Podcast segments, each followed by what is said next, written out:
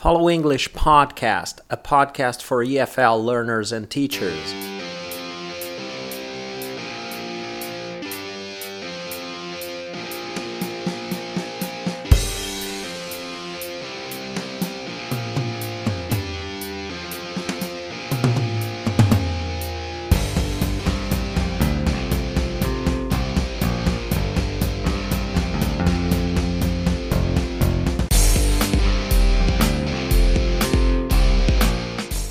Hello, everyone. This is one more episode of the Follow English podcast.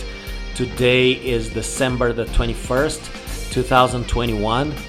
I'm Marcos Gazana and I'm speaking from Porto Alegre in the south of Brazil. This is episode 213 of the Follow English podcast, and this is one of those uh, wrap up end of year episodes in which I will basically talk about all the other episodes I did in uh, 2021. So I'm going to basically read the title and then briefly describe what I talked about. So this episode serves as a guide for those of you who missed any of the episodes uh, of 2021. So, starting from January 2021, I did an episode on the use of the word enough. So, that was episode 201 of the Follow English podcast. I basically talked about the different structures that are used with the word enough. So, when uh, enough comes um, uh, after adjectives like not big enough, not. Um, not fast enough or something like that. Um, enough coming before nouns, like we don't have enough, enough chairs for the meeting room, in the meeting room.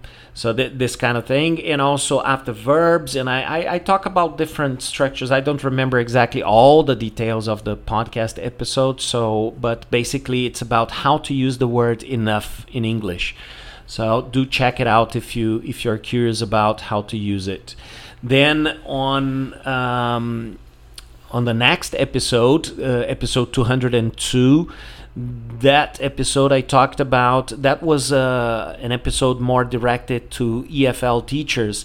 So I talked about. Uh, uh, a kind of activity that I often use in my classes called uh, collocations grab.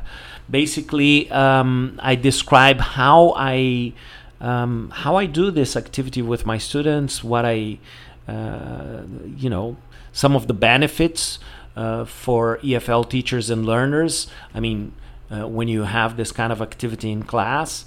And I also gave an example that I used in class uh, back then. Um, so I also recorded in video that episode. So sometimes I do that. This year, I think I did only basically just one uh, video. And so if you go to the web page of this podcast, which is at pod.followenglish.com.br, you can actually watch the video uh, or you can simply listen um, by searching for collocations grab. All right, moving on on episode 203, I talked about the different meanings of the word miss. I basically went through some, you know, different meanings and the structures that are commonly used with this word. Of course, I always gave uh, give examples when I do this kind of episode. So if you're interested about the different meanings of the word miss, such as in I missed the plane or I miss you, something like that, um, go and check out this um, episode. That's episode 203. Then on episode 204, I talked about the different ways of showing position on your speech or writing.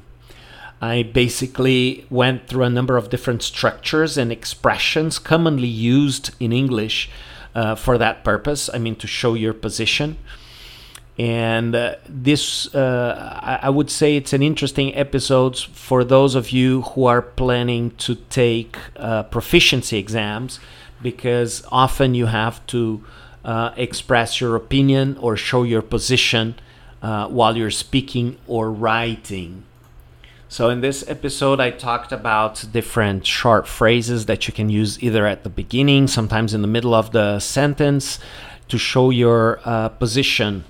Uh, adverbs, adverbial phrases, this, this kind of thing. So, it's interesting for those of you who are planning to take um, proficiency exam. The, the next episode, episode 205, is was also directed uh, for those of you who are planning to take proficiency exam. It's about linking adjuncts. Of course, linking adjunct, adjuncts, especially in writing, they are important for you to link your ideas and to make your text coherent.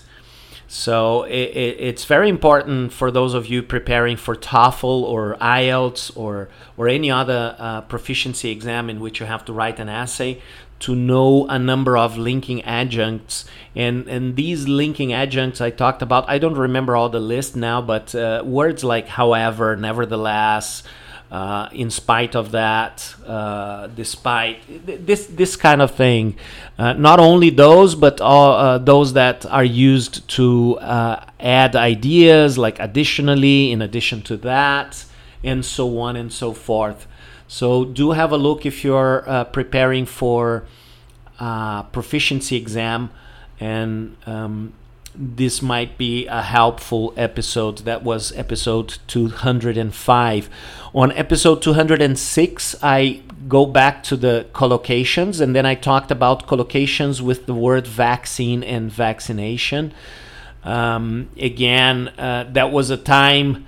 Uh, probably I took my first vaccine on that very same day. Yes, I'm checking here. That was uh, on the 29th of June. I took my first dose and then I did a whole episode on the vocabulary related to vaccine and vaccination. On episode 207, I talked about the definite article the in names. So, when to use it, when not to use it.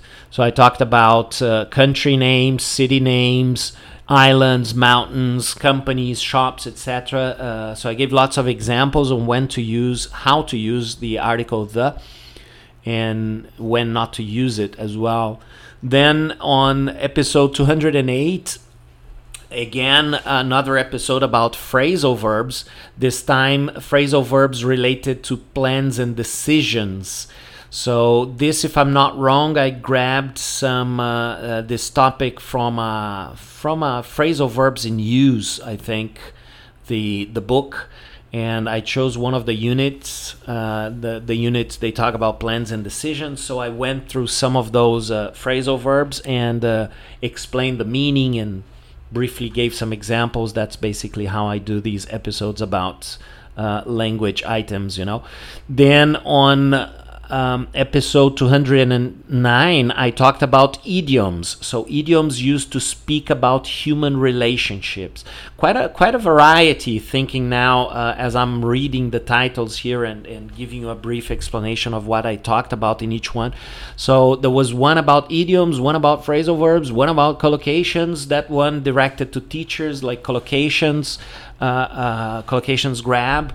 Uh, that one about vaccine and vaccination as well. So a lot of collocations and, and stuff. So this one about um, idioms that we use when we talk about human relationships. I, I, I grabbed that book, Idioms in Use, and I chose one of the units and basically I gave examples and, and talked about their meaning. Then on episode 210, I talked about the difference between like and as. So these are very tricky words for uh, foreign learners of English. And basically, I went through uh, some examples of how to use these words, and I discussed the different structures that we can use with them and how this can affect their meanings. So basically, that was it for unit for unit for I mean for episode 210.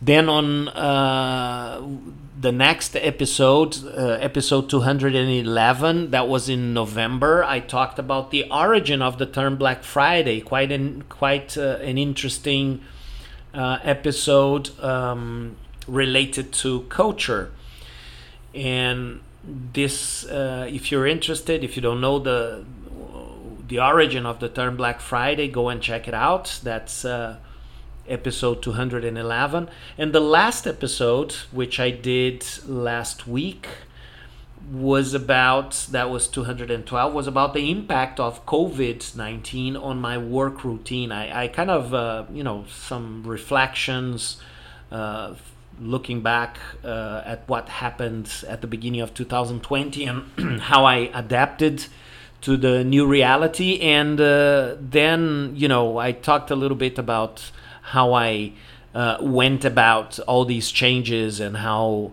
how my work routine changed in the last, uh, uh, let's say, 650 days or so. Um, and this is it. I hope you had a great year learning English. And uh, I would like to remind you that the web page for this podcast is at pod.followenglish.com.br. You can subscribe by adding your email to the email list. You will get a notification every time there is a new episode out there in this case. Um, you can also follow us on Twitter or Facebook, and uh, I'll see you next time. I wish you all Merry Christmas and a Happy uh, New Year. Hope your 2022 is uh, even better than 2021. Uh, wishing you all the success as a learner or as a teacher, as an EFL teacher. And I'll see you all next year. Bye.